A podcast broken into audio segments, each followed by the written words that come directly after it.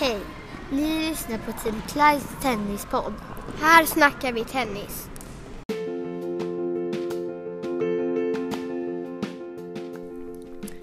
Då var det återigen dags för ett nytt avsnitt av Tim Kleins tennispodd. Här snackar vi tennis med mig, Linus Eriksson.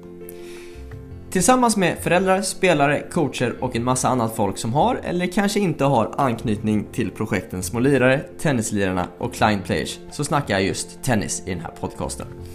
Idag så har vi en otroligt intressant gäst med oss i form av Kjell Enhager, föreläsare och mental coach.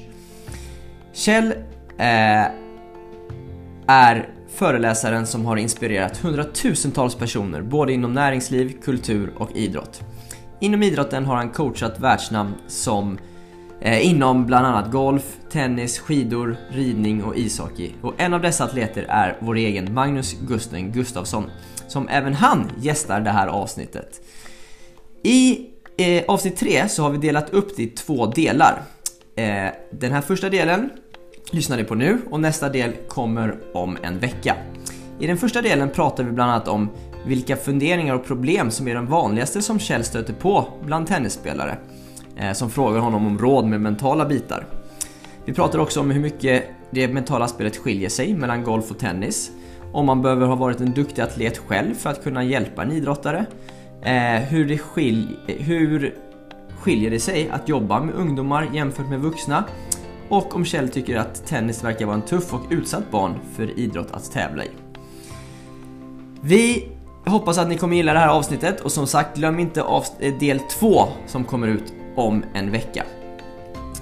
Vi har även haft möjligheten, eller Kjell har delat med sig av fyra böcker som han själv har skrivit som vi kommer att lotta ut bland er lyssnare. Eh, håll utkik på vårt Instagramkonto för mer info kring detta. Nu startar vi igång det här samtalet och välkomnar Kjell Enhager tillsammans med Magnus Gusten Gustafsson. Håll till godo.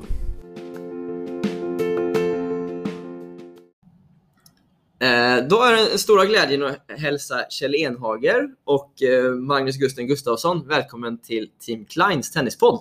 Tack. Tack. Eh, jag tänkte Kjell här som är huvudgästen får vi ändå säga. Du ska få börja med att på runt en minut berätta lite om vem du är och din resa till där du är idag som coach och föreläsare. Hur låter det då? När jag var 19 år så blev jag professionell i golf. Skulle mm. spela golf för pengar. Hade det gått som jag hade tänkt, då har jag inte suttit här. Då har jag varit ute och spelat golf nu. Eh, det födde frågan, vad är skillnaden som gör skillnaden? Eh, och vad är det som gör att vissa lyckas och andra inte? Och i det fallet var det jag själv. Mm. Och då är frågan egentligen, är man född med det här med att vinna och allt det? Eller är det, är det som ungefär som man bakar en kaka, att det är ett recept? Mm. Om jag följer receptet så kommer det ut samma resultat varje gång. Och det gjorde mig extremt nyfiken på eh, naturligtvis både mig själv och framförallt alla andra. Vad är det de där duktiga gör? Har de ett recept eller sitter det i DNA? Nu har det gått eh, 45 år sedan dess eh, och eh, frågan tycker jag är lika intressant fortfarande. Eh, svaret på frågan är alltså absolut att det finns oerhört mycket recept att kunna härma och knycka, om man säger så om, någon bakar en god chokladkaka och så frågar man receptet så behöver man inte tro på receptet. Man behöver liksom inte... Följer man receptet så funkar det. Mm. Och många sådana recept har jag hittat under då, så att säga, åtminstone de sista 30 åren när jag verkligen haft förmånen att få vara med många elitidrottare i olika idrotter. Men mitt yrke är egentligen ledarskap. Där jag har rest runt jorden och jobbat i, i, ja, i alla kontinenter och jobbar egentligen med ledarskap. Ja. Men, men eh, mitt intresse är kvar sen den här golfen. Liksom, vad är skillnaden som gör skillnaden? Ja. Med att lyckas och inte lyckas. Just det. Mm. Och är den eh, skillnaden, har den varit olika beroende på idrotter till exempel? Det finns alltid specifika saker eh, i vissa idrotter som inte finns i andra idrotter. Jag har haft förmånen att jobba med dressyrryttarna över 20 år, landslaget. Och då har du ju ett element som heter häst Eh, inte helt oviktigt element Nej, kanske? faktiskt Nej. inte. Och, och, det påverkar ju även ryttarens situation. Där, som för mig då som har varit så oinsatt vad en häst innebär eftersom jag inte ridit själv, att det är en väldig personlighet. Det är någonting som jag anpassar mig till.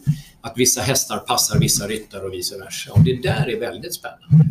Det är ett element som kanske inte är så aktuellt till exempel i golf där du bara har dig själv och golfbanan att spela mot. Mm. Eh, kontra om du spelar i ett team och spelar i en, en lagidrott. Mm. Hur agerar man då? En del är mer moi och jag en del, och, och- en del individualister. Så att Mm. säga. Och andra är lag och teamspelare. Just det. Och där har du också skillnader. Och golfen till exempel är väldigt spännande och jag tror tennisen är likadan där man spelar själv. Ja. Men ibland i Davis Cup då ska man helt plötsligt funka som lag. Ja. Och då är det andra parametrar som kommer in. Hur sätter du ihop ett lag? Hur gör du det? Mm. Mm.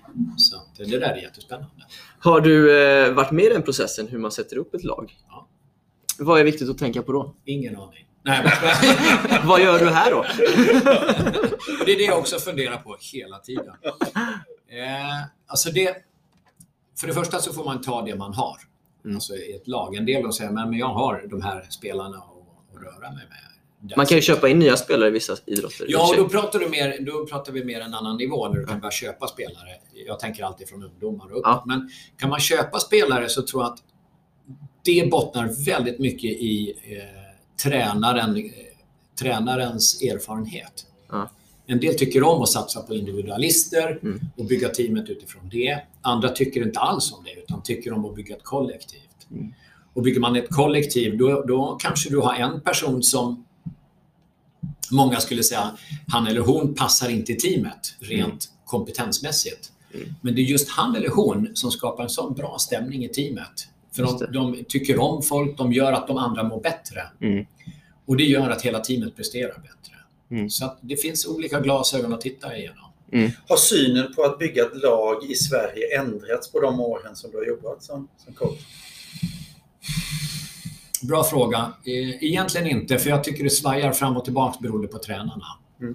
Eh, Den dagen vi har tränare som är mycket yngre än vad de är idag, för det är oftast lite en äldre gäng som är tränare.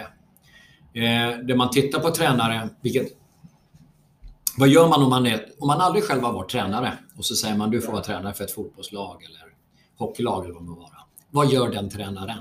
Jo, han eller hon, ursäkta, utgår ifrån sin egen erfarenhet. När jag var spelare så hade jag en bra tränare som gjorde så här, en dålig tränare, så ska jag inte göra. Mm. Ja, det ligger ju 20 år tillbaks i tiden. Ja, vad gjorde den tränaren? Den tränaren gjorde samma sak 20 år tillbaks. Så ibland kan jag uppleva att det är väldigt förlegade teorier vi har som tränare. Mm. För spelarna har inte jag ska säga, den... Man gör vad, man, vad mina tränare har gjort med mig. Istället för att tänk helt jävla fritt. Mm. Om om man bara vänder på bladet, om du inte hade någon erfarenhet, vad hade du gjort då? Hur resonerar du när du är tränare ibland, Gusten? Alltså om man tänker på lag så, så är det ju att alla ska försöka jobba för laget så mycket det går. Och Mm. Anledningen till att jag ställer den frågan är att jag, jag anser att det har blivit lite för mycket individuellt tänkande inom svensk idrott. Det har blivit för mycket ego hela tiden istället för att bygga laget. Jag är väldigt imponerad av hur Jan Andersson till exempel eh, jobbar. Han jobbar väldigt, väldigt mycket för laget. Och jag tycker han har fått ihop, han får ut eh, det mesta utav spelarna och det är ju det det handlar om. Mm. Likadant med Bengan Boys, man säger det Mm. var ju också laget som gällde. Men ser man andra då liksom som, som eh, det, blir för mycket individuellt eh, tänkande då. Så att i mitt fall så försöker jag ju att eh, få alla att trivas utanför banan, på Mm. banan. Man respekterar varandra, ödmjukheten och så vidare då. Mm. Och det, då, då tror jag det funkar på banan också. Då tror jag att man vill, vill hålla på också så länge som möjligt med sin, sin idrott och tycker det är kul också hela tiden. Jag tror att du har helt rätt. Alltså det finns ju några som, jag vet inte om man ska kalla det tidlösa principer. Men om man tittar, om man tar bort idrotten i sig och så tittar man till exempel från företag. Vad gör att företag funkar i och presterar i ett företag eller militära eller om man jobbar, som jag har förmånen att jobba med Göteborgs symfoniorkester eller man jobbar med, med tennis eller team. Det är ju att bli sedd, att jag blir bekräftad av tränaren. Kan tränaren se mig både på och utanför planen, då känner jag mig sedd, jag känner mig respekterad. Får jag respekt, vad vill jag göra då? Väldigt ofta vill vi ge tillbaks det vi får. Mm. Mm. Och får jag uppmärksamhet och kärlek och respekt, ja, då är det precis det jag vill göra tillbaks. Då vill jag göra mitt bästa för den personen som respekterar mig. Och det tror jag är grundbulten i all team. Mm. Finns inte det, ja men då är jag inte med i teamet. Mm. Sen finns det som du säger vissa som behöver mer. Andra ja, individuell, som du kallar det, ego. Då. Men, men som teamgrej så tror jag inte det är större biten en, en vanlig familj. Det är att bli sedd, älskad och respekterad. Och en del har mer behov av det och andra lite mindre. Hur, hur, hur funkar det om vi tänker som i tennis nu då, Mm. som i grund och botten är en individuell idrott eh, och som till exempel eh, Team Klein nu som den här podden görs för, där man ska sätta ihop ett team med, av individuella idrottare. Eh, hur, det måste ändå skilja sig lite mot att ett lag, en, ett fotbollslag eller ett hockeylag till exempel. Eh, hur, hur, vad bör man ta i, i beaktande då som ledare när man ändå har individuella idrottare som har sina egna karriärer eh, att tänka på? Jag tror det är samma sak. Att, att man, nu gissar jag då på det sättet, för det går inte att säga så här är det, men vad jag upplever av erfarenhet är precis det som Gusten säger, kan man hitta en ödmjukhet i teamet? Mm. Och det jag tänker det är just att alla, om vi har fyra individer som ska tävla ihop, Mm. att alla de fyra har känt sig sedda. Då är man också villig att bidra till teamet. Men blir tre sedda men inte jag för jag får sitta på läktaren eller bänken eller publiken, då känner jag mig utanför. Då kommer jag inte bidra heller. Så oavsett om jag får vara med i planen eller inte, det är att om är det fyra starka individer, alla fyra känner sig sedda. Mm. Utifrån den grunden säga vad vill du bidra med? För att det är ungefär som jag jobbade med i golflandslagen i många år, 1990 och framåt. Så eh, vet jag vid ett tillfälle, vi var i, i, i, på läger i Florida, i, Tampa och eh, jag jobbade med en tjej och så bakom ryggen så går två tjejer och pratar med en tredje tjej och så säger de så här, ah, hon har sån tur i bunkern. Och bunker är ju sån här sandslag för alla som inte spelar golf då. Och för det första så tänkte jag den tonen var inte nice, den kommer jag ta upp med dem. Och den andra var, fan jag vill också ha tur i bunkern. den är ju rent egoistisk, där kommer mitt stora ego fram då. Ja, och, så jag gick upp till den här tjejen som var, hade tur i bunkern. Ja. Så sa jag, "Jag- förstår att du är väldigt skicklig i bunkern. Är det okej om du ställer en bunker och pratar högt? För jag vet inte hur du tänker. Bara visa mig. Ja. Och jag är ändå proffs i golf. Jag, jag liksom har lite koll på bunkerslag. Men den här tjejen då liksom berättar saker jag aldrig har hört i en bunker.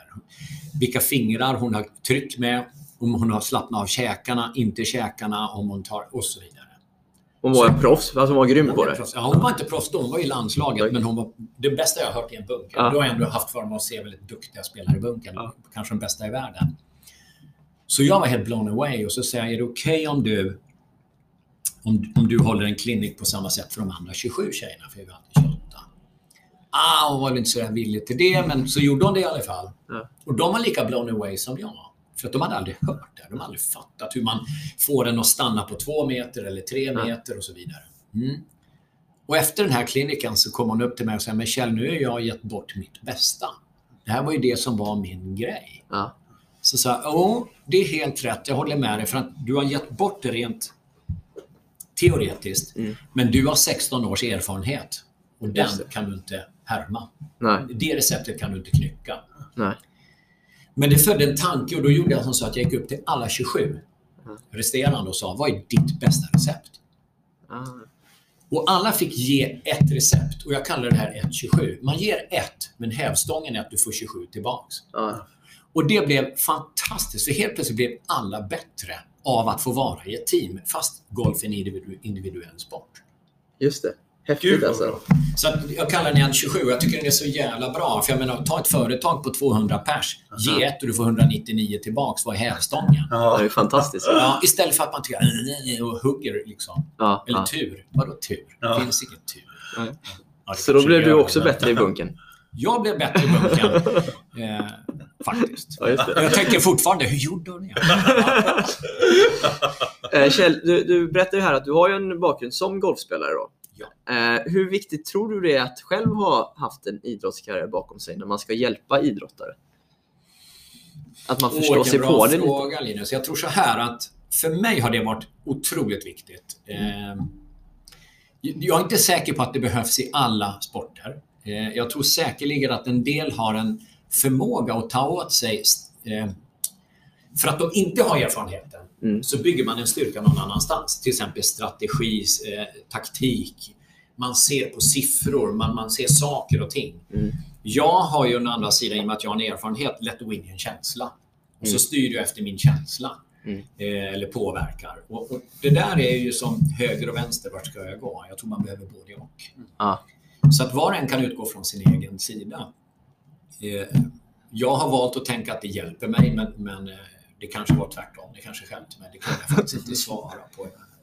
Vad säger du Gustav? Nej, det, alltså, jag hade ju en tränare som inte hade någon idrottslig bakgrund i Tim. Mm. Eh, och eh, han hade ju väldigt, väldigt många bra sidor. Men så var det ibland liksom man blev lite irriterad på honom. Men, men Tim, om du skulle spelat själv så var det lite det där. Eller så när, vi, när du träffade, träffade Tim första gången så glömmer jag aldrig hur du sa liksom, men hur kan ni... Han ger fem råd under ett slag. Hur kan ni ta åt, er det? Och det är klart, liksom, det, går, det går ju inte. Liksom, så att, eh, alltså, visst är det bra alltså med, med en idrottslig bakgrund, men eh, Tim lärde sig mycket under karriären. Så att, eh, det blev ju ja, det blev ju väldigt gott resultat. Jag kommer faktiskt ihåg den här, för det var du och Christian Bergström som stod och, och spelade tillsammans och tränade ihop. Och jag kommer ihåg när Tim stod där och skulle instruera dig hur du skulle serva. Ja. Och i golfen så har man liksom en grej man jobbar under en halvtimme, max Ja. en grej. Liksom det, det, man putsar på det. Ja. Och han levererar fem saker inom fem minuter. Jag tror aldrig mina ögonvitor har varit så jävla stora i hela mitt liv. Och jag tänkte bara shit, antingen är det här måste ju vara världens bästa tränare med världens bästa elever. Hur kan man ta åt sig fem saker? Tennisen är ju helt annorlunda än golfen. Så kommer jag ihåg i omklädningsrummet så sa jag till dig, men Gustav och, och till Christian, hur i helvete kan ni ta åt er fem saker på fem minuter? Och då ler du och skrattar ditt underbara skratt och säger så här, nej det kan man inte. Man lyssnar på den första, sen hör man inget. lite var det som man fick sålla lite. Lite. Ja, det är bra också. Men, men, som Gustav, du till exempel upplever, eller du har inget att jämföra riktigt med, men, men tror du att du får mer respekt från spelarna i och med din liksom, proffsbakgrund? Ja, men det, jag har ju en fördel givetvis. Eh, som, eh, men, eh, ja, men, men det har jag ju. Sen så ser jag mig inte som en tränare i sig, liksom, utan jag brukar alltid säga att jag är en lekledare. jag, har, jag har inte stått så mycket på banan egentligen. Liksom, och jag, just de där tekniska bitarna som alla kan se när jag spelar då, det var ju inte min starka sida direkt. Va? Eh, men eh, jag, jag gillar liksom att att komma på roliga övningar, olika, roliga saker, testa olika saker. Saker som passar mig. Liksom. Att, när jag tittar på Medvedev till exempel, liksom, så tittar jag att åh gud vad han slappnar av. Nu Mm. tränar det en hel träning då. Mm. Eller testa liksom hålla lite längre ut på racket. Testa det liksom. Det funkar för mig. Hur funkar det för andra? Mm. Eh, för att säger man en sak till någon spelare så kanske funkar jättebra, så funkar det inte för någon annan då. Liksom. Mm. Sådana saker gillar jag. Lite, lite experimentera så man kommer på lite olika saker för var och en. Då. Det låter som så du har jobbat lite grann. Ja, ehm, absolut. Jag, jag, jag tror att Gusten och jag matchar varandra just i den här. Hade man tittat på systemet så är det antingen eh, gillar jag väldigt mycket alternativ och kreativitet. Mm. Det är ett sätt att ständigt anpassa, förändra, kreera, skapa. En annan bit, den, om jag går till en extrem, det är att jag kör ett, procedur. Steg 1, steg 2, steg 3, steg 4. Jag vet exakt vad jag ska göra och det i sin tur skapar en trygghet Okej. som gör att jag känner mig mentalt stark. Med andra ord, jag vet hur jag ska slå min backhand, hur jag ska springa, hur jag ska göra. Ja. Och så tränar jag hysteriskt på det. Och de här typer av personer, alltså en som kör med procedur, A, B, C, D, Ja. eller väldigt kreativ, så är ju de flesta ju en blandning av bägge naturligtvis. Ja. Men om du tar de två extremer så finns de i alla idrotter. De finns speciellt i individuella idrotter där du bestämmer själv. I lag är ju en annan rörelse. Liksom. Men, men, men där kan du träna på fasta situationer. Till exempel så här skjuter jag en frispark. Mm. Och så tränar du på den tills du kan göra den i sömnen. Ja. Ja.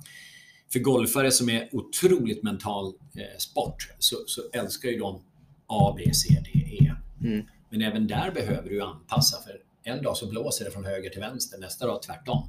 Mm. Ja, hur gör du då? då? Det funkar kanske inte just det här. Just det. Eh, Jag märker ju på många golfare som till exempel de gamla stammen, växte de upp på banor som var korta, men det var väldigt trångt. Alltså, det är smala banor, då slår de kortare men rakt. Växer du upp som ungdom på banor som är långa men det är öppet, de pangar på ta med fan allt som finns. För de har ju liksom inga restriktioner. Och då är det ju väldigt spännande, vad händer med den typen av spelare när de hamnar på andra typer av banor? Ja, just det. Jag vet inte om det är samma i tennisen med grus och, och, och, och gräs. Eller liksom. Ja, du anpassar ju efter spelstilen. Alltså, växer du upp på, på, på en grusbana, då står du ju ofta lite längre bakom baslinjen, missar sällan och så vidare. Snabba banor som det här i Sverige då, då går du lite mer på knock och så vidare. Då.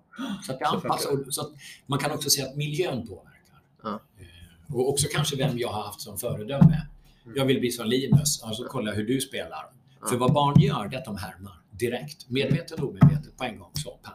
Mm. så att dagens spelare som tittar på de bästa i tennis, det kommer ni se om, om tio år. Ja, exakt, Så, så att det är ju så vi håller på och utvecklar spelet. Så kan Ja. någon serva på det sättet, ja, men helt plötsligt kommer jättemånga serva på det sättet. Ja, ja. Så man trodde det, det finns inte, det går inte tidigare. Men bara att en gör det, helt plötsligt så ändrar det sporten. Eh, Kjell, vad, vad har du för bakgrund inom tennisen? Inom tennisen? Ja. Eh, jag kommer ihåg, eh, jag hade en sån här inomhus... Eh, inomhus eh, träning i golf. Och så fanns det en, en tennistränare här ute i Lerum. Och så hade han ett nytt racket, ett stort prinsracket kom. Och jag sa bara wow. Och så, så vid ett tillfälle sa jag, men Kjelle kan du inte träna, träna tennis? Ja visst. Aldrig liksom spelat tennis, så jag går ut. Och då hade han gillat upp en sån här maskin som Mm. spottar bollar för jag hade ingen att lira med eller ingen ville våga. Och jag glömmer aldrig det här, för när jag går, jag får komma till min bana, jag är tvungen att gå förbi en annan bana där två killar säger att de är 13-14 år. Och när de ser min racket och min superkittade utstyrsel så tänker de, det här är ju för fan, han måste vara topp tre i världen, den här killen. Och det roliga var att när jag ställer mig, de slutar spela för att titta på det här fenomenet som glider in på andra sidan banan. Och jag glömmer aldrig när den första bollen kom. Jävlar vad jag fick huka mig snabbt. För den bara... Pjuring! Fy fan vad rädd jag blev. Den andra satt jag stenhårt. Jag bara lyckades träffa. Och då, det liksom, då var det var så här, oh. Den tredje träffade på ramen rätt upp i klockan. Och då hör man... Den fjärde var en luftmiss och sen så höll det på så här. De skrattade, de låg på knäna. Så det är väl ungefär, och längre så har jag inte kommit. Just det, just det. Jag hade önskat att jag fick spela med Gusten någon gång så jag får ta en lektion. Det måste vi göra. Ja, Men eh, du har, har du arbetat med lite tennisspelare? Ja det har jag gjort. Det har du gjort. Ja. Ja. Vilka, vad upplever du är de vanligaste funderingarna som tennisspelare liksom brottas med?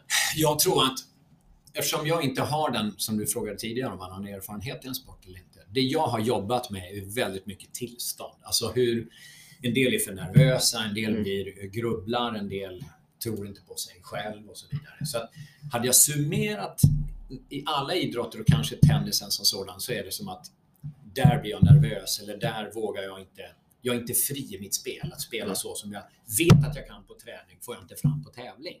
Nej. Utan jag spänner till något. Och så vidare. Ganska vanligt. Ja, Tror jag. Så, ja, och där upplever jag att det är nog det jag har jobbat med mest. Den Okej. mentala biten om vi säger så. Just det.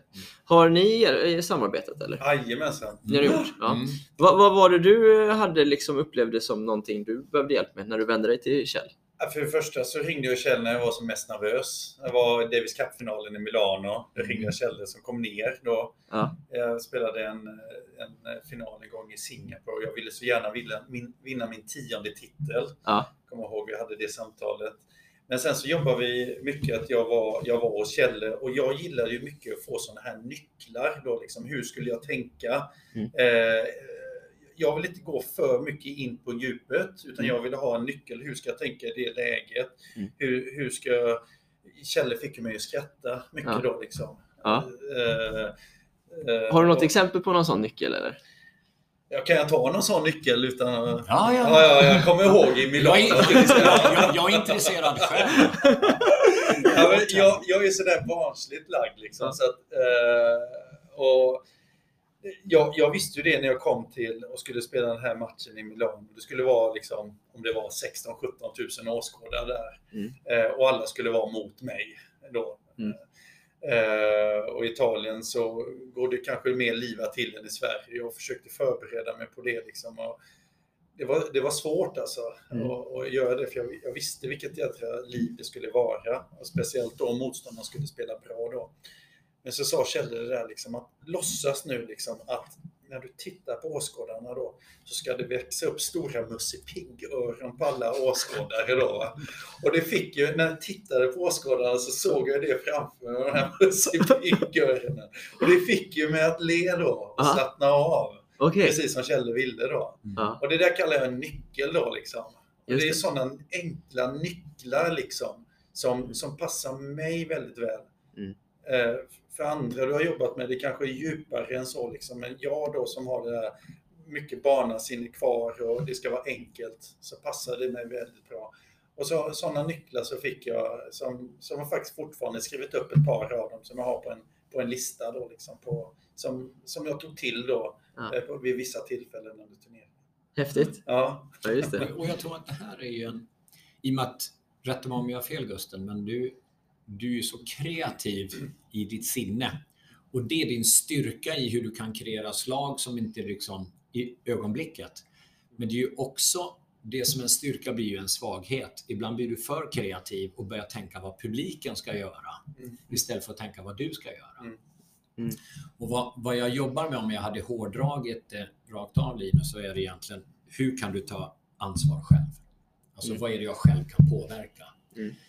Eh, hur kan jag påverka mina egna tankar? Hur kan jag påverka mina känslor? Och hur kan jag på det sättet påverka mitt tillstånd så att jag är så bra tillstånd jag kan just där och då? Mm. Som Gusten säger, i och med att han är så kreativ, då kan jag också vara kreativ. Ja. Så för ögonblicket säger jag Musse Pigg-öron. Men det funkar inte veckan efter, för då vet han redan. Ja, Så för honom måste jag hitta på något nytt hela tiden. Jag måste hela tiden ligga ett steg före. Men för en annan spelare som har en procedur som liksom A, B, C. Då hade Musse Pigg-öron funkat två år. För då Ja, har de byggt in det i sitt system och då funkar det. okej. Så det beror på hur rörlig du är i din tanke. Mm. Ju rörligare, ja, ju mer påhittig måste jag vara hela tiden. Men jag tänker det måste ju också finnas individer som när du säger ja men tänk att det ska växa upp Musse Pigg-öron Ja. som inte köper det alls. Bara, Nej det kan jag inte tänka. Nej, nej, nej, absolut. Eller hur? Så Ja, det är ja, väldigt ja. individuellt antar jag. Ja. Och en del kan man köra ekivoka skämt, andra går det inte alls. En del får jag liksom bara, de behöver prata mycket med sig själv. Så jag, Ja. liksom, och en del som pratar för mycket, de får ett mantra. Och så, "Jaha, vad är det? Jo, det är sånt där ord du säger till dig själv. Vad är det då? Shut the fuck up. Liksom, det är inte svårare än så. Liksom, och, och då säger jag, när ska jag säga det då? Så fort du hör dig själv, när du ser, börjar se en bild att det inte går bra. För oftast är det bilden som går först. Och sen börjar de prata. Och då säger shut the fuck up. Säg stopp. Se en stor stoppskylt. Och så ställer du frågan, för hjärnan kan inte låta bli att svara på frågor. Och den fråga du vill ställa är, hur vill jag spela? Mm. Mm. Och så fort du säger frågan, hur vill jag spela? Eller hur vill jag slå det här slaget om du gör det specifikt? Då skapar hjärnan direkt en medveten bild. Så fort den bilden, hur, för, hur förstår vi språk? Språk är ju ett ljud. Mm. Bla, bla, bla. När jag säger Linus, då kommer du ta åt dig för du har lärt dig det. Mm. Men annars för alla andra är det ett ljud. Linus. Mm. Om jag säger det är Kina, är det ingen som vet vad det är. Utan det, då är det ett ljud. Ja. Men vi skapar en bild av Ja. Linus. Ja. Och med den bilden, om jag säger nervös, då kommer jag skapa en bild. Den bilden direkt för att förstå den är kopplad till en känsla. Så helt plötsligt kommer jag känna nervositet bara för att jag använder ordet nervös. Okej. Det innebär att vissa behöver säga ord som hjälper dem. Vad händer om jag säger ordet stark? Då kommer jag omedvetet se den bilden Mm. och känna den känslan. Mm. Det hjärnan triggar på, det är frågan. Så därför behöver jag ställa frågan till mig själv. Hur känner jag mig när jag är stark? Det är de flesta gör misstag som jag jobbar med. De talar om vad de inte vill ha. Nu får jag inte vara nervös. Ja, ditt jävla miffo, vad tror du ser för bild då? då? Du ser ju en bild om när du tidigare har varit nervös. Vilken känsla kommer upp? Pang! Och det är rent kemiskt. Idag kan, det här visste ju inte jag för 30 år sedan. Då kunde jag bara säga det jag säger nu. Men idag kan du göra en mätning rent kemiskt. Det som händer är att till exempel om jag säger inte misslyckas eller inte nervös. Det föder direkt ett, ett påslag i hjärnan av att nu är jag i fight or flight, alltså överlevnad. Som vi hade tidigare när vi var små. Och små menar jag då för 3000 år sedan när det fanns en tiger i busken, för det är det klassiska exemplet. Och så prasslar och så tror man en tiger. Hjärnan är en överlevnadsmekanism, och det här vill jag upprepa. I och med att den här hjärnan, ursäkta sig, den skiter om jag gör ett service eller inte. Det är en överlevnadsapparat. Mm. Och då är frågan, hur har jag tränat min överlevnadsapparat? Jo, när det prasslar i busken sedan tusen år tillbaka för att överleva. Då måste jag antingen slåss med den Ja. för att överleva eller springa därifrån. Det gör att när jag säger nu är jag nervös jag får inte misslyckas. Det är att prassla i busken med tiger. Då säger hjärnan bra, överleva. Hur Mm. gör den det? Den tar bort blodet från hjärnan för att få ut i armarna för jag ska slåss eller i benen och springa. Mm. Det är därför som många när det är tufft, det, det är matchboll, inte kan tänka längre. Mm. Jag tackar sjutton för det, för blodet är i armarna och benen. Mm. Mm. Och det är det som är då, hur kan jag behålla lugnet och fortsätta att spela min bästa tennis när under press? Just det. Då behöver jag inte vara under fight or flight. Mm. Alltså slåss och, och Mm. springa därifrån. Hur gör jag det? Bland annat börja använda ett språk där Mm. jag, som gör att hjärnan är lugn. Att jag tycker det är kul med matchboll. Mm. Det är inte överlevnad. Då prasslar inte busken. Jag älskar att vara liksom när det är tufft. Ja. Bara att jag börjar, och så säger det är ju inte sant. Nej, men det är det jag behöver träna mig. Det är det som är mental träning. Att gilla när det är tufft. Så jag inte går in i överlevnad. Ja. För ämnet heter kortisol och adrenalin. Och det är alltså, hjärnan klarar det på kort sikt. Ja.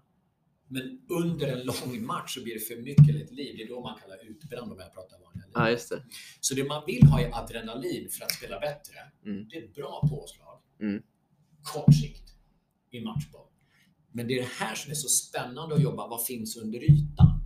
Hur programmerar jag mig själv för att prestera bäst under press? Mm. Och under längre tid. Och det är det du hjälper till med. Just det. Och jag är dyr som fan.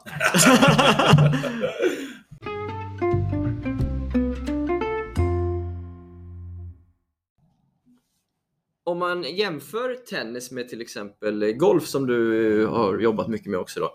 Finns det mycket likheter? För du sa att golf var en mentalt väldigt tuff sport och vi i tennisen i alla fall eh, ja, brukar ju slänga oss med att tennis också är tufft Ja, mentalt. absolut. Och det, det kanske inte går att jämföra så. Det var jag som kanske var slarvig i det. Men man brukar tala om att golfen är en av Ja. de mest mentala. Ja, det, det jag upplever en skillnad naturligtvis, det är att bollen är still i golf. Just det. och den är rörlig i tennis. Det är den stora skillnaden. Det gör att du äger hela apparaten av förberedelse Mm. i golfen själv. Du kan inte skylla på något. Mm. Eh, även om man gärna vill. Det är det som är oftast mitt jobb. Då. Att säga, "Vänta, Vem höll i klubban? Bara där har man att göra. Men, men tennisen är en rörlig, rörlig boll och där finns ett annat element av en, annan, en spelare på andra sidan. Mm, mm. Men, men, men mentala liksom, eh, om man säger problematiker som personer kommer till med dig, är de ungefär samma? Ja, eller? det tycker jag. Ja, det tycker jag. Sen, visst är det så. Sen tycker jag att tennisen har en, en grej som, kanske, som jag inte har märkt så mycket ändå i golfen. För där spelar man mot banan på ett annat sätt. Här spelar man... I tennisen finns det en skillnad för att man spelar mot en motståndare. Ja, Och jag jobbade med en tennisspelare som alltid tittade på ranking. Och så sa hon, jaha, hon är bättre. Ja, då vet jag att jag får stryk. Mm. Då var ju matchen avgjord redan innan. Eller ja, jag är bättre, då vet jag att jag vinner. Ja. Och, och när du tittar på den, återigen, kemiskt, vad händer i hjärnan när jag säger att jag är bättre? Vilken känsla får jag då? Eller jag är sämre, vilken känsla får jag då? Rent kemiskt. Alltså jag har ju redan där fått ett påslag eller avslag. just det. Hur, hur gör du då? Om någon kommer och har, ja, sä- säger de här grejerna? Ja, det är lättast om någon säger det. Vad hade du sagt? Ge fan och titta då.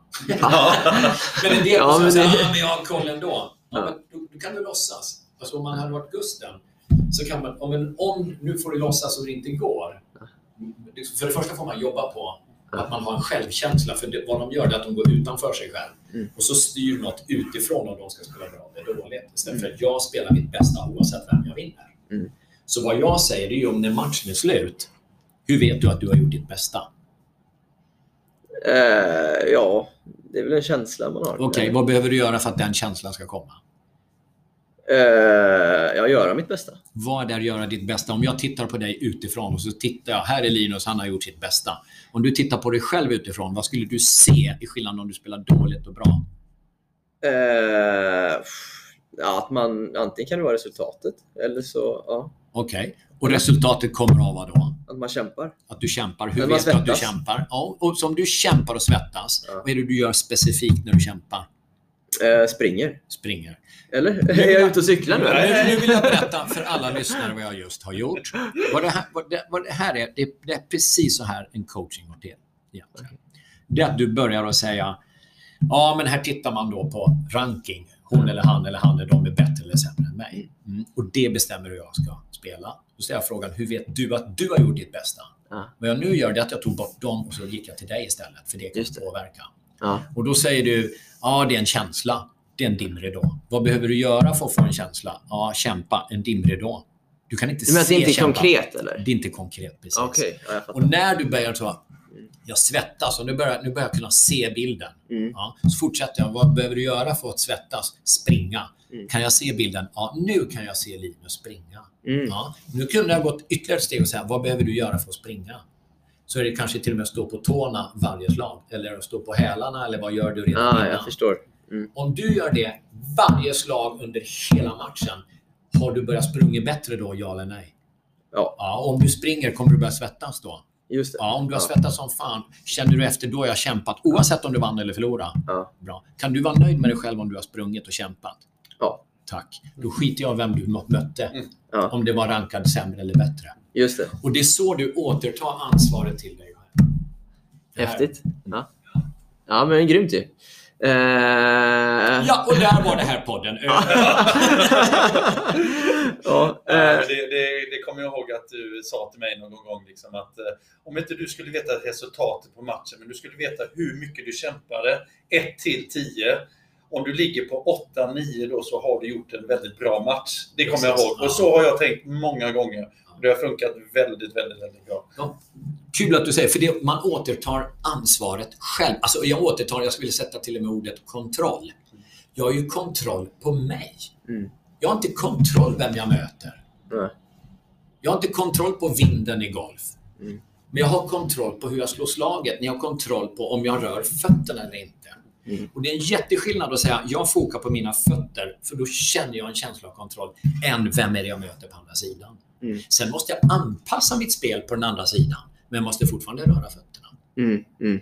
Och Det är det som är skillnaden. För nu vad som händer i hjärnan rent, det är att du börjar känna någonting som, som om du kämpar har du testosteron, du har dopamin. Eh, och, och dopamin är alltså hjärnans belöningskemikalie bara för att vi ska göra något. Och då har man trott att till exempel Linus, om du vinner matchen, som kanske en del föräldrar säger tennis, inte vet jag. Om du vinner matchen ska du få en glass.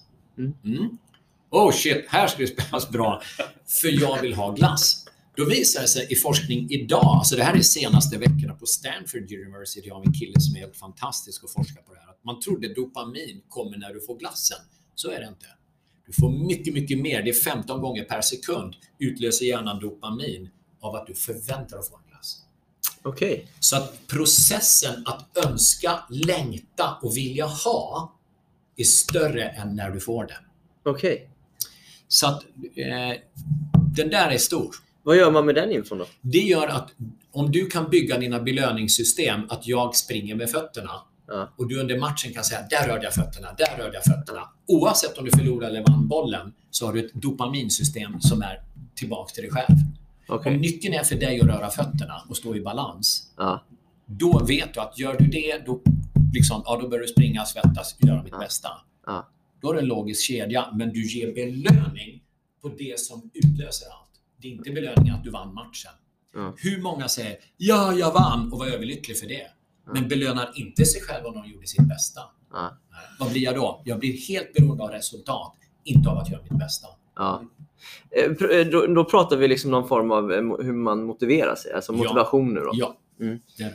Sen, sen finns det ju ett annat uttryck som är mer hotivation. Ja. Kan du berätta lite mer om det? Ja, det kom, motivation myntar jag bara för att det är så många som är... Man ska tycka till och man ska ha mål och man ska sätta delmål och, och, och vara driven. Eh, det är till någonting. Det är alltså effekt om jag får gå tillbaka till hjärnan och överleva. Jag ska slåss mot tigern. Det är Mm. till då jag är mot tigern, motivation. Och det låter så positivt och, och det är det också. Det är fantastiskt. Men det finns en annan sida att det. Det är vi andra som springer därifrån och, säger, "Wah!" och springer därifrån. Det är ett ifrån-mönster Ja. eh, som vi också är. Och det är egentligen om man säger, ska jag sätta det i dagens språk, så är en problemlösare. En som ska fixa. Eh, jag är en problemlösare.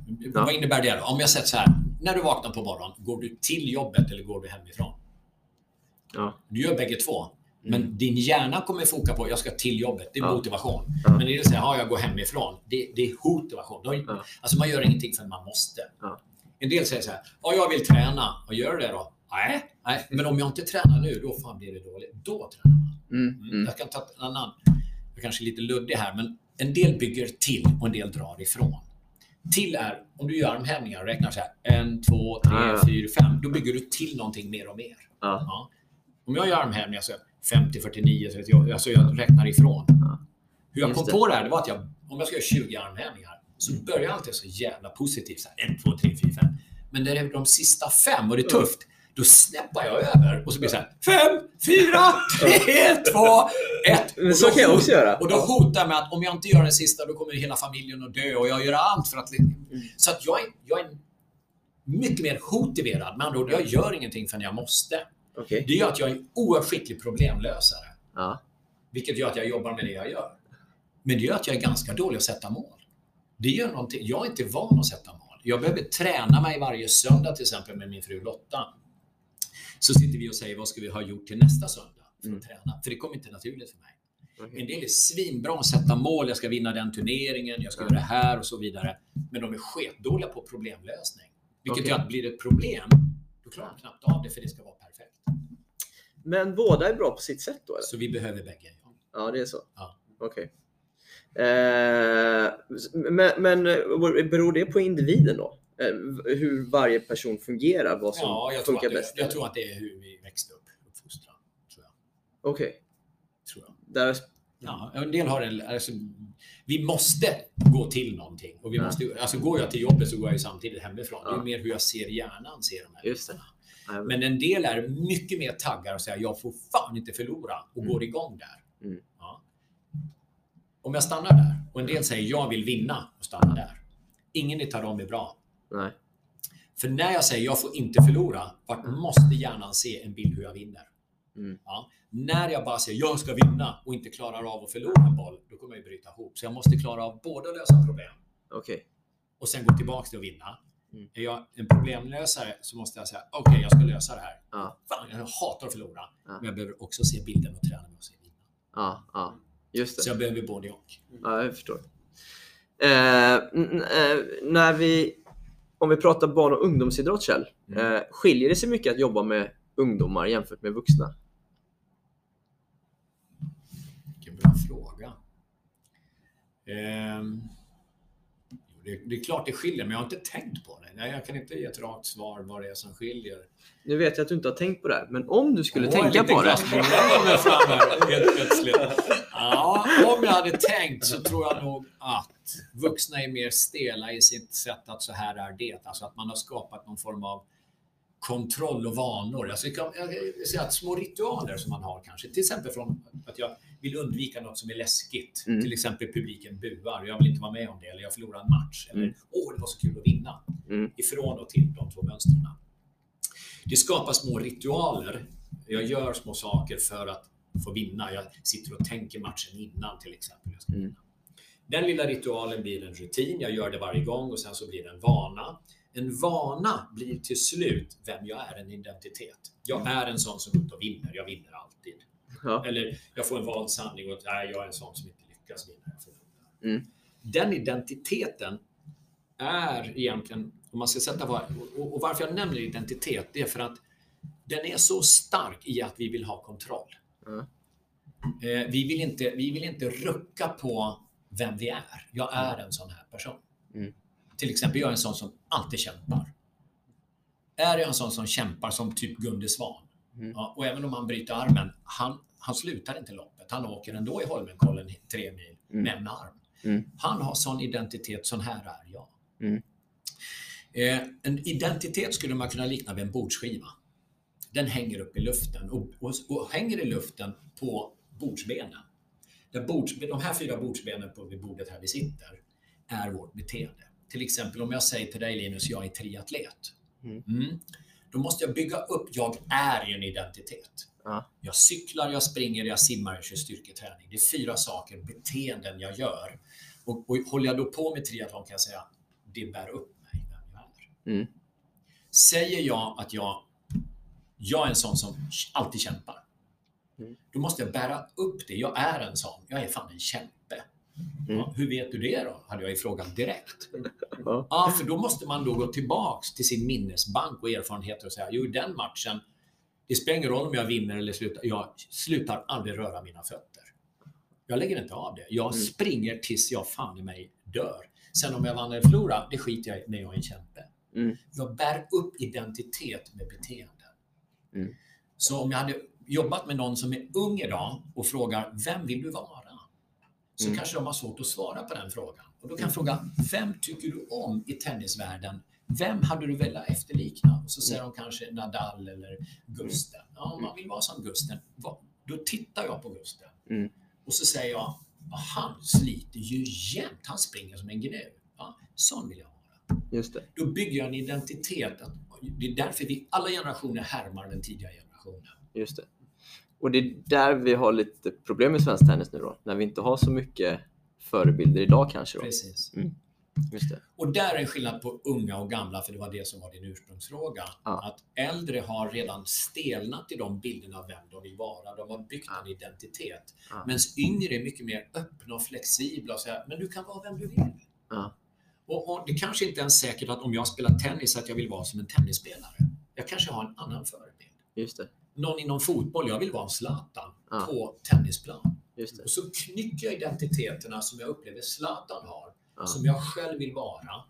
som jag bygger, vilket beteende har han som jag skulle vilja ha?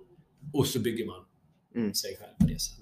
För det är ingen som har sett en identitet, det är ingen som har sett de här grejerna. Det är fluffiga saker jag pratar om mentalt. Vem är jag? Identitet, det är ingen som har sett det. Men man ser alltid beteende. Ja. Och det var därför när jag coachade dig på det korta sättet Linus, Ja. jag frågade Ja, men om man är rankad si eller så, den och den vinner. Och så slutar med att du ska röra fötterna. Mm. Det är ett beteende. Det kan det. ta på. Ja, ja. Det gäller att göra det konkret. Vil- Vilka hade du som eh, förebilder Gusten? När du... Ja, Björn Borg var ju Mm. förebilden. Mm. Eh, så han visades ju så mycket på TV och så vidare. Alla ville vara Björn Borg. Mm. Eh, ja, förutom rebellerna då som Jimmy Connors eller Macron. och sånt där, liksom. Det fanns alltid några. Ja. Eh, eh, så att tennismässigt så var det ju Björn. Mm. Eh, man, man ser liksom som, som person sen senare under karriären så var väl Mats Wilander ett väldigt stort eh, föredöme. Då. Försökte du efterlikna de här mycket då eller? Eh, ja, inte så alltså. Det är mer sådär liksom att om jag tittade på någon... Jag, jag fick nog inspiration när jag tittade på någon match och såg till exempel Santoro någon gång. Mm. Och så såg jag hur enkelt det såg ut när han spelade, så testade jag lite sådär liksom. Men eh, jag, det är klart liksom när jag var väldigt liten, lite här hemma Borg och sådär, liksom inte sådär jättemycket. Det, Mm. Spelmässigt var det inte så i alla fall. Okej. Ja, ja. Och, om man pratar liksom eh, barn och ungdomstennis, eh, Kjell, eh, så, så kan jag i alla fall tänka att tennis kan uppfattas som en ganska utsatt idrott för, för barn att tävla i. Man, man är ensam på banan. Man står liksom, ibland står en, föräldrarna liksom lite högre upp på läktaren och spanar ner på dig som springer omkring där själv. Liksom så här. Eh, och förlorar man kanske man åker ut direkt. Man, det är tydligt att man har torskat. Så här. Är, är tennisen en tuff idrott för ett barn att liksom börja tävla i, skulle du säga? Ja, det tror jag. Utan att jag var tennisförälder själv så. Det, det tror jag utifrån hur eh, perspektivet, eh, om inte barnet själv älskar att stå där. Mm. Står jag där för mamma och pappas skull eller står jag där för att jag själv vill? Ja. Eh, så tror jag att det är all skillnad i världen. Och, och vad är viktigt för en förälder då? Liksom att, eh, ja, i hur man kommunicerar med sitt barn kanske? Som ska börja tävla. Om jag hade frågat frågan till dig, skicka Ja. tillbaks den. Om du är sju år och så står du där Ja. och så spelar du och så har du morsan och farsan uppe där. Mm. Eller så har du inte morsan och farsan där. Det kan också vara en skillnad. Men vi säger att de är där nu då. Ja. Hur hade du velat att de förhåller sig till dig? Eh, ja, det, eh, jag hade ju velat att de var eh, supportande. Hur vet du att de är supportande? Eh, nej men gärna uppmuntrande, kanske ge någon, något uppmuntrande ord någon gång. Okej, så de ropar något till dig ibland? Ja, men jag kanske inte ropa, men liksom när man går nära läktaren, de, ja, men kom igen Linus, det är bra jobbat. Mm. Kanske ger en applåd någon gång så här Mm. när man har kämpat extra på någon boll eller så. Ja. Bra! Så när du har kämpat extra och rört fötterna och gjort ditt bästa, det. Ja. då ser du en tumme upp eller en, en glad min. Ja, men jag tänker nog så nu i alla fall. Ja. För om du bara får, inte får så mycket glädje under tiden, men du får det om du vinner eller förlorar, hade det gjort en skillnad? Eh, ja, men det tror jag ju. Mm. För, för då hade jag ju tänkt att under själva matchen så hade jag ju gått och tänkt på hur jag blir bedömd efteråt. Precis. Mm. Och om du spelar själv, om de inte är där, vem ska bedöma dig då? Eh, då är det jag själv. Precis. Så du lär då föräldrarna hur du ska bedöma om du gör ditt bästa eller om du vinner eller förlorar. Ja, det blir det. Mm. Just det. Så antingen blir du en produkt av ett resultat Ja, av dina föräldrar beroende på hur de belönar dig. just det. Mm. För när de inte är där kommer du göra samma. Mm. Mm. Om du blir utskälld av din farsa eller morsa, Mm. vad fan höll du på med idag? Och så är de inte där nästa match, vem ska skälla ut dig då? Ja, just det. Mm. Så det här blir, alltså, som förälder behöver man tänka till rejält. Ett, för vem sitter jag här? Mm. Sitter jag här för att jag vill vara här? Eller sitter jag här för mitt barn? Mm. Och vad vill mitt barn att jag sitter här för? Är det för att de ska skapa resultat? Mm. Eller för att de ska må bra?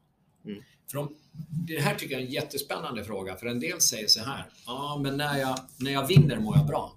Mm. Mm. Det låter ju logiskt. Mm. Okej? Annars kanske man inte ska spela. Eller inte. Men om man säger så här. Jaha, och när du spelar då? Spelar det någon roll hur du mår då? Om du mår svindåligt Mm. under matchen, kommer det öka eller minska sannolikheten att vinna? Om jag frågar dig. Ja, ja, troligtvis minska. Ja. Mm. Så om du mår jättebra, vad det nu är för dig. Du är Mm. bra tillstånd, du är Mm. framåt, du är balans. Mm. Hjälper det dig att vinna, ja eller nej? Ja, Ja. Och då är frågan, då är det intressanta. Om du mår bra under tiden, Ja, så skapar det må bra på slutet. Men om du bara belönar dig återigen med dopamin för att du vann eller förlorade, just det. då kommer hjärnan säga det här är inget kul. För Mm. det kommer skapa någonting som man kallar prestationsångest. Men, men, Prestationsångest är att du är rädd om du vinner eller förlorar istället för att du njuter av att spela din bästa tennis. ja, Ja, och gå tillbaka till föräldrarna nu. Vad är det de sätter tummen upp på eller inte? just det. När man har kämpat förhoppningsvis då. Precis. Men, men, men vissa kan ju också, eh, nu kanske jag använder fel uttryck här, Mm. men motiveras Mm. av någon form av eh, att man vill undvika den här negativa feedbacken efteråt. Så att, att om man vet att men, föräldrarna kommer vara på mig, Ja, nu gäller det att jag springer här. så Förstår du vad jag menar? Det är hotivation. Ja. Och det var ju inte alltid bara negativt heller. Nej, nej, nej, nej. absolut inte. Okej. Så Ja. att, men, men det frågan är, alltså det, det frågan är, eh, det går För det är en form av piska och morot. Ja, det är det. Ja, det är det. Men- den går tillbaka till syftet. För vem är det barnet är där och spelar tennis? Mm. Eh, Om barnet verkligen vill det så kan man ju prata om och säga, nu kommer jag göra så här. Jag kommer säga, hör du vad fasen håller du på med? Men om jag gör det för min egen skull, vilket jag hade gissat att många föräldrar, när de ger återkoppling, är deras egen projicering på vad de själva hade velat haft. Hur viktigt är det för dem att deras barn presterar? Mm.